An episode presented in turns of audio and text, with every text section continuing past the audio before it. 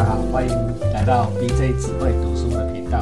我今天非常特殊，因为我们前一阵子呢，我跟一五一呢在网上呢靠有关于地方创生的讯息哈。我们地方创生呢，我们台湾也是把去年当做台湾的地方创生元年啊。那各地的政府或者是民间机构也大力的在推广这个地方创生的概念，哦。那这个概念最早最早呢，其实不是台湾原生的，这个是在日本有一位叫做木下奇的先生，木下就是木下藤吉郎那个木下，木下奇讲的这个地方创生哈，他有好几本书，比如说我们今天主要要从这本黄色的这本地方创生，借鉴日本地方再造最前线，让赚钱的街道来改变地方啊这本谈起，那另外还有一些。观光特产、地方品牌的生存机智智慧，然后最后还有一本方法论的书，叫《地方创生战斗论》。哦，地方创生最前线，好，这些都书。因为我们现在各个大学也一直努力在协力这种地方创生啊，所以我们今天请到日本的专家第五一为我们带来日本前方地方创生的最新的讯息。我们请第五一。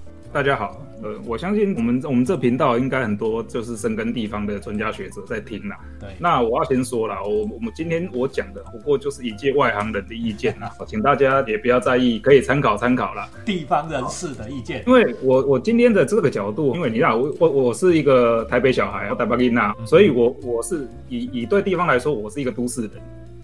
对，那我们今天要讲这个地方创生，不就是怎么去把都市人吸引到？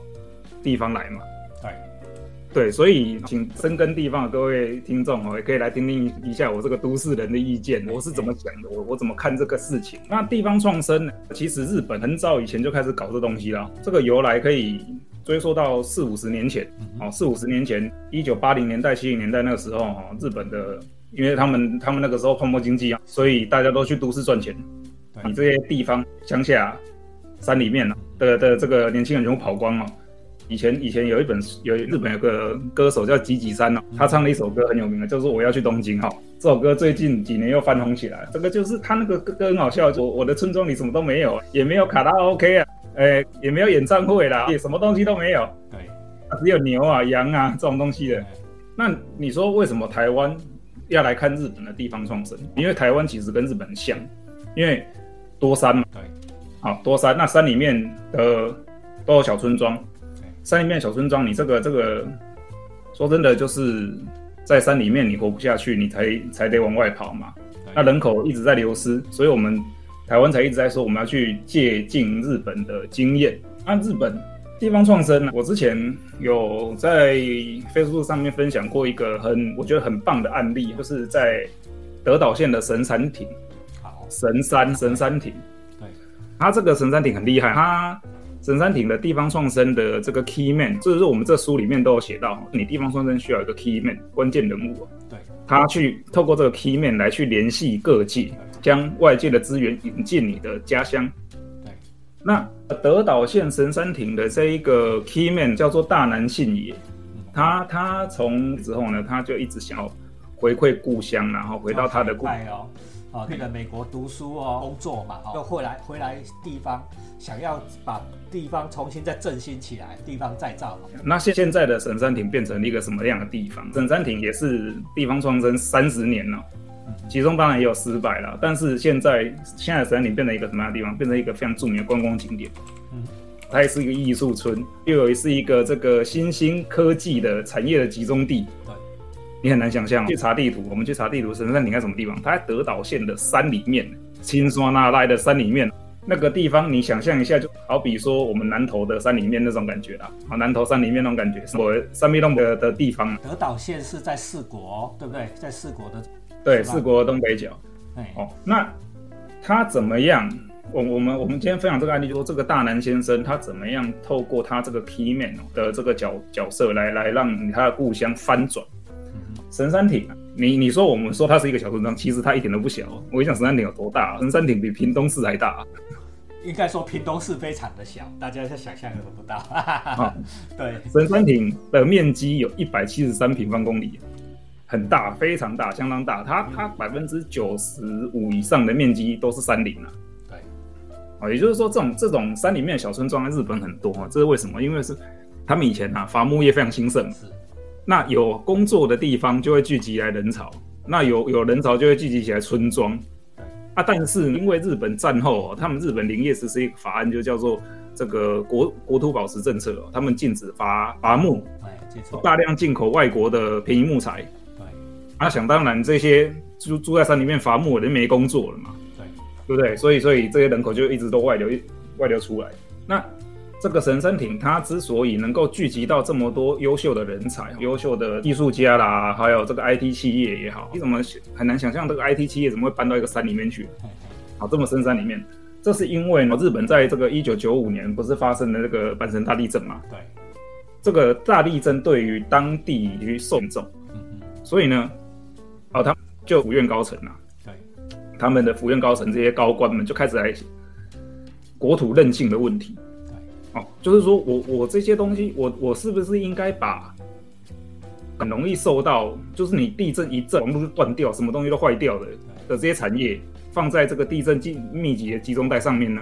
他们在搞这个问题，然后刚安全的地方去，对对他们要放去安全的地方，它刚好这个德岛是一个地震比较少的地方，相对来说啦，对所以这个时候德岛县他就跑去跟中央申请说，来来我这里牵网路。你要知道，神山町虽然在深山里面，可是它的光纤网络是有一 G 一 G 的速度，一千 M 的速度。好、这是一个多大工程？光靠一个神山町自身的裁员是不可能解决这个牵线的工程费的问题嘛？所以这一定是来支付裁员。那他们提出计划，那中央政府觉得说，他们也认可说，哦，我他们国土韧性计划中的一环，嗯，签了哦，建了这个光纤的网路，很流畅的光纤网路建设到神山亭里面，是神山町创生可能能够成功的最重要一步啊。呃，这件事哈、我非常的有感触，因为我是两千年啊、我我在两千年之前是在台北做大康网络的生意的。那两千年，两千零一年呢，我回来屏东教书哈、我我我印象很深刻啦。我后来有一位师长，就是在面面试的时候，就是我要进去学校任教嘛哈、在面试的时候问说：“哎呀，你是搞这个高科技的啊？你怎么回来屏东？你怎么样帮助我们的同学在屏东找到工作，对不对？”我那时候就回答哈，因为屏东外人口外流非常严重。你不要看屏东县哦，最近很风光，但是我们已经连续非常多年人口的外流，屏东现在八十万人都不到了，年轻人都不愿意留在乡下。为什么？最重要一个原因，大家想也知道，在乡下没钱赚，没有生意，生意就是生活。生意嘛，你必须要能够活下去，你就有生意可以做，要有钱赚。你没有钱赚，没有生意，大家年轻人就往外跑，对不对？就连我自己的小孩，我也跟他讲说，你以后要做个事业，你不见得要留在屏东。好，那现在回到那个师长问我说，说那怎么样帮助我们同学在屏东找到工作，才能留下来嘛，对不对？我们希望年轻人留下来，不然我们只有我们老人怎么办？我就讲一个很简简单的关键，就说来的时代，在未来的时代，你在屏东跟在台北，你只要想这件事，屏东跟台北离纽约的距离是不是一样远？离戏谷的距离是一样远的、哦。我们觉得屏东离台北很远，但是你如果参照点改做戏谷跟纽约，其实是一样远，对不对？那你要想，那怎么样做到让这件事跟你在屏东跟台北一样？最重要就是第五一刚才讲的一个关键。你如果能够有非常宽的宽频网络，你做的 IT 企业做 .com，你在哪里做不是一样？你在台北做跟在屏东做是不是一模一样？屏东的生活费还比较低耶，房租还比较低耶，对不对？你自然年轻人就愿意回来了，这不是一个很简单的逻辑吗？所以最近屏东在搞青年创业，我我就跟他讲说，第一个最重要的，屏东有没有办法建立台北没有的频宽？第五一现在在台北嘛，对不对？对啊，用网络有没有比我们网屏东慢？有没有比比我们屏东快？对不对？人家如果觉得在屏东网络频宽比 比台北还大，通到 Google 比比比台北还快，人家自然就来这里做生意了。这才是未来的时代啊，对不对？你用网络是这样，用 AI 何尝不是？跟第第五一最近在玩 AI，对不对？玩 AI 还不一样？离离我们屏东跟台北离戏谷的距离是不是一样？是一样的、对不对？这就是刚才我们第五一分享的，说说德岛县神山村成功的一个关键因素，是不是那个 bandwidth 够不够，频宽够不够，非常重要。我们再请第五一继续来跟我们分享。好，第一个我们说频宽可以吸引到都市人来，可以让这些 IT 企业它不用担心，我在这里连不上线，我在哪里都可以工作。最重要的是要连线嘛，对不对？连上网络以后，像我们这种文字工作者也是一样啊。我看到神山町的案例，它有山有水，又漂亮，又有艺术村民宿，那个里面很多办公室哦，都古民家改造的，你知道吗？对。他没人住，上百年的老房子啊，都都把它改成很漂亮的咖啡厅、松饼店，对呀，哦对，多漂亮，那个很时髦，年轻人一看就很爱去。我看到我也很想去，我想去住在神山亭，我在那里写稿，我我我我我夏天我就脚泡在溪里面，我带个笔电去溪边写稿。对呀，你说第二仪，哎多切，这个对都市人来说是一个奢侈，是一个梦想。可是你在神山亭很容很容易就能办得到。对，那那。所以说，最重要一点就是你要怎么去吸引像我这样的都市人啊，就解决都市人的痛点。对，我们今天为什么要移居到你这个偏僻的山村里面呢？一定会有几个痛点是我们不愿意去的嘛。对，譬如说不方便，没有便利商店呐。对，哦，路不网啦。哎，哦这些，那你只要把其中最重要的一个或两个解决掉了。我们就可以忽视其他的不便，你知道吗？对呀，我们在都市忽视其他的不便，我们就愿意去了。对，哦，这山顶很好玩哦。他一开始他是透过这个大南先生的人脉哈，他造家，山顶常住，哦，这古民家都免费提供给你们住，你爱怎么改怎么改，哦，就改的很漂亮哦，都都是很有艺术气息。然后开始出现一些 object 艺术的大型的艺术创作出来，在村里面，他们提供场地给他们，随便随便你们搞。对，哦。这个新闻出来爆出来之后，更多艺术家来了。对呀，哇，那艺术家都很穷，你叫他住东京，他怎么住得起？对呀，啊，那你看，你看艺术家来了之后，什么东西来？人流来了，对，不对？人流来了之后，人家有些这个企业主来这边看看艺术、看展览，来发现，哎呀，这地方网络快，对，我我公司设在这里，对不对？然后 workspace，我我我是都可以，对，啊。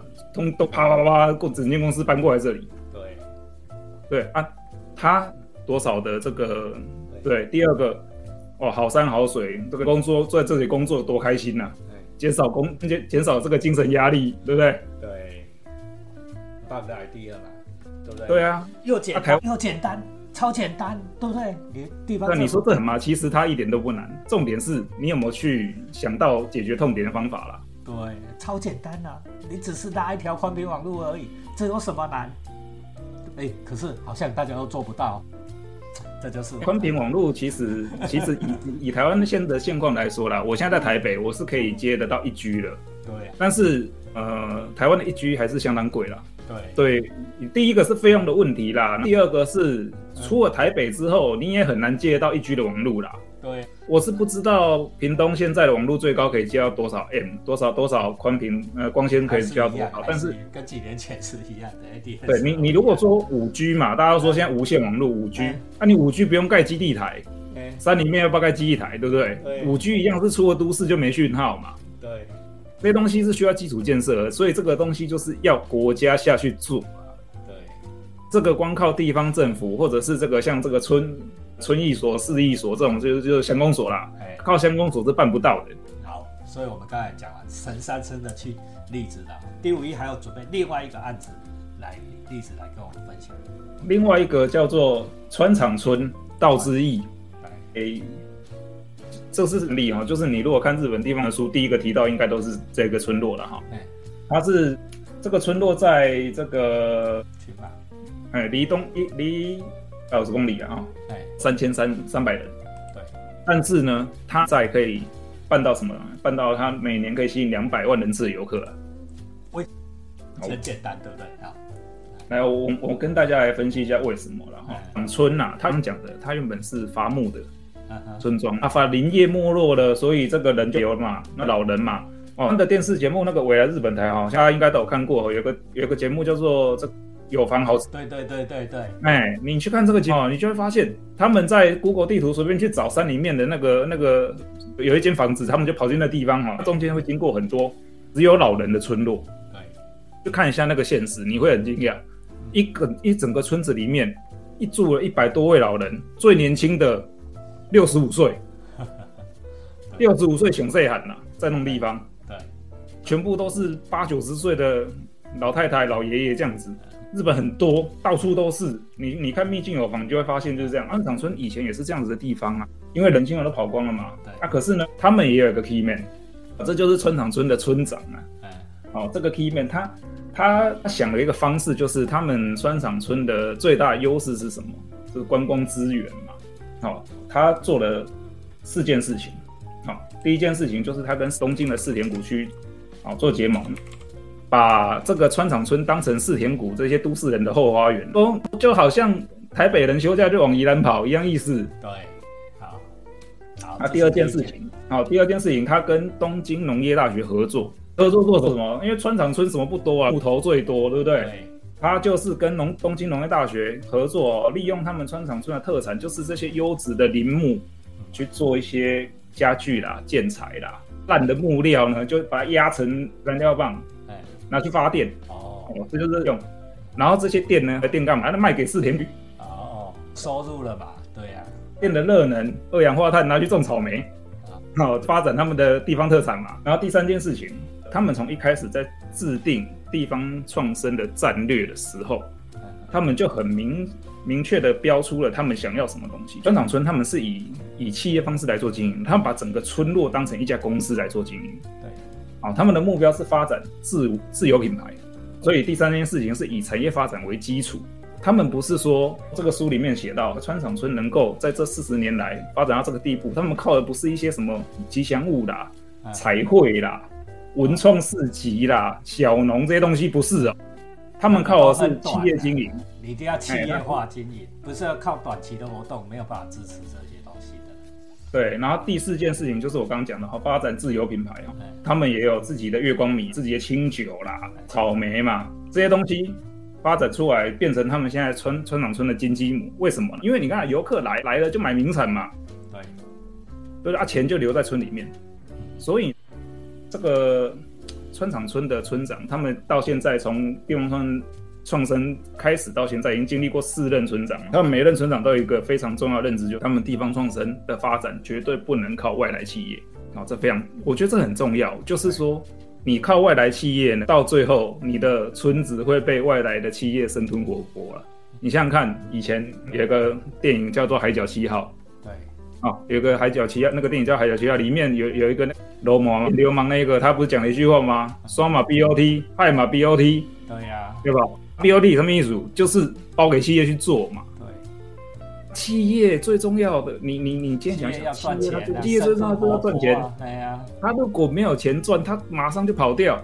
对，阿里的什么都没，东西全部被企业卷走。所以他们这些这个这个村长村的村长、历任村长们，他们都非常的清楚知道说，他们筹措财源不能靠外来的企业，不能靠私人的企业，一定要靠自己。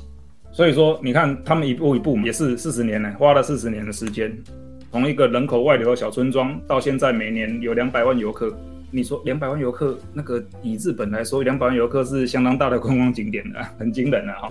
对，对啊，他们他们也做滑雪场，也做这个，刚刚不是讲嘛，他们就说道之驿 Miki 嘛，对，就是车站呐。对，Mikino Aki 就是车站的意思了哈。他们也有蒸汽火车，哦，对不对？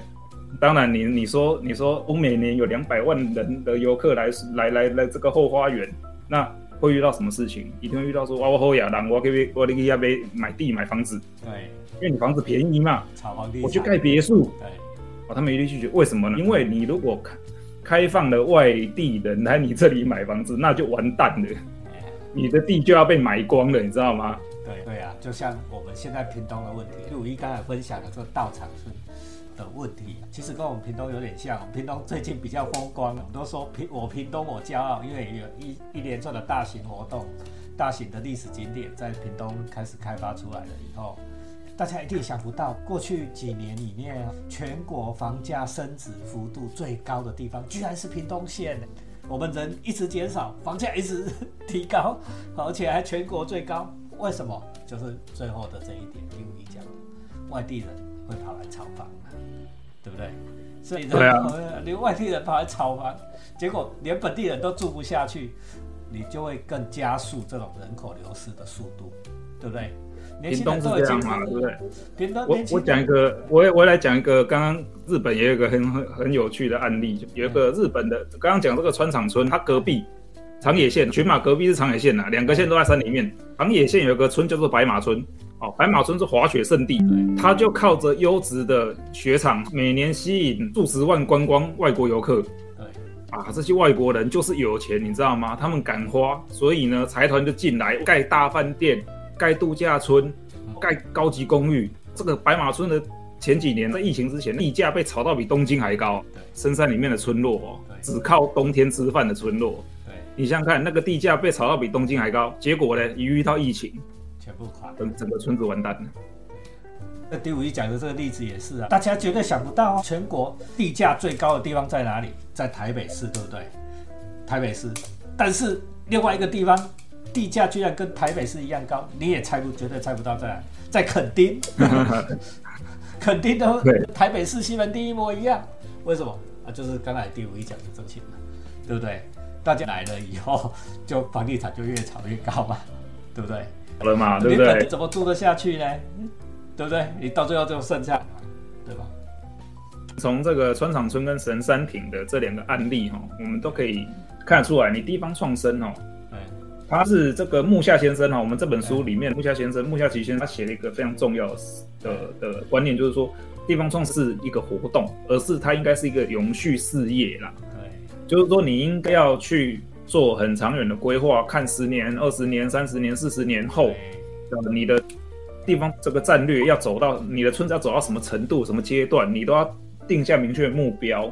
哎啊，不是天搞办一个市集，啊然后哇，把预算花人人掉就算了占了人嘛也不是这样，要永续经营，就是很最近很永续嘛哈，sustainability 嘛哈，永续经营，在地人经营的在地企业，把钱不断的在地方重复的再生，哦，那叫再生嘛哦，play 这这个观念才是我们地方创生的成功关键。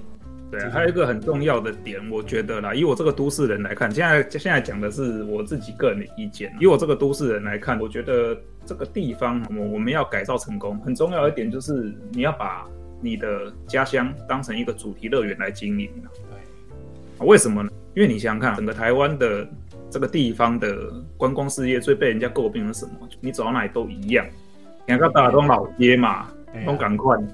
走到哪里都是酒厂，都是老街，都是糖厂，那这些东西其实看起来都一样。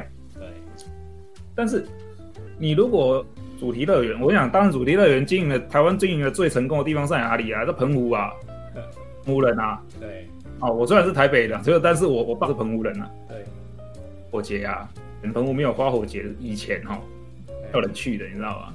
为了人人口不方便啊。对，澎湖人口也是一直在外流啦对。以前没有花火节，以前澎湖没有根本就没有人去。对那后来怎么了？有花火节，澎湖澎湖县政府开始办花火节之后，哎开始有人了之后，就带来了钱。那澎湖人赚到钱了之后，哇，开始各种各样的发展都出来了。哦以前澎湖没有 Seven Eleven，你知道吗？对到后来我大学的时候，澎湖开了第一家 Seven Eleven，然后再来也有麦当劳了哈。啊，麦当劳好像先开的，麦当劳先了，然后再来 Seven Eleven。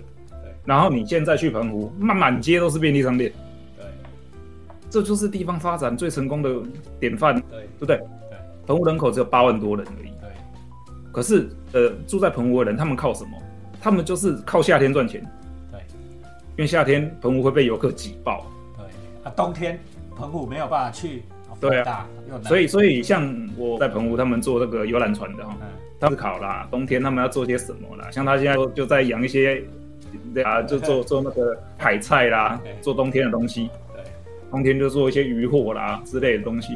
对好，但澎湖的地方创生当然也还在发展当中啦。我们看，啊，我们看这个日本的案例哈，因为当然日本有很多失败点对可以参考哦。像我们之前讲的，很很呃很多落他很欢迎。居者，他开放条件，村子房子民宿。哎。哦，然后你年轻夫妻配套措施啊，你年轻夫跟夫妻娶，结果被被人家村八分。对呀因为你你你这个 key man 你没有协调好，你整个村庄有没有一个向心力，说我就是要欢迎外来者，不然你说日本的房子这么便宜，日本人都笨蛋都不去买，绝对不是这样子。的，对不对？因为他们一定为什么不去？因为一定有痛点，他们会怕，怕说我去这个村子被人家欺负，怕你这个房子太老了，我没有钱维修，我不然你说日本乡下一堆古民家，妈零元给你住，没钱哎，你干嘛不去住？对不对？不敢嘛？你有没有解决都市人的痛点？就是说你让他敢来这里住，我是是不是我提供你翻新的资助？我让你来这里住，来这里落脚，可以安心，让你的孩子能够有得到这个教育，好的教育，不会被人家欺负。你在住住在我们村子里，你可以让你的孩子安心长大。你有没有提供这种保证？我觉得这个才是你去吸引外地人的关键。对，没错。所以我们今天在短短的时间里面讲了日本的两个地方创生的案例。那第五一也从一个都市人的角度，而我蛇是一个乡下人的角度，为大家分享我们在台湾的地方创生现场所观察到的现象，希望给大家有志于哦，我们重新把我们的家乡繁荣起来的的人的各位朋友、各位伙伴，希望能够呃一个很好的参考。好，如果有任何的想法，也欢迎跟我们讨论。那如果大家希希望再请第五一再来跟我们分享更多日本的案例，好，那我们今天就谢谢第五一为我们带来。好，谢谢大家，谢谢，拜拜，拜拜。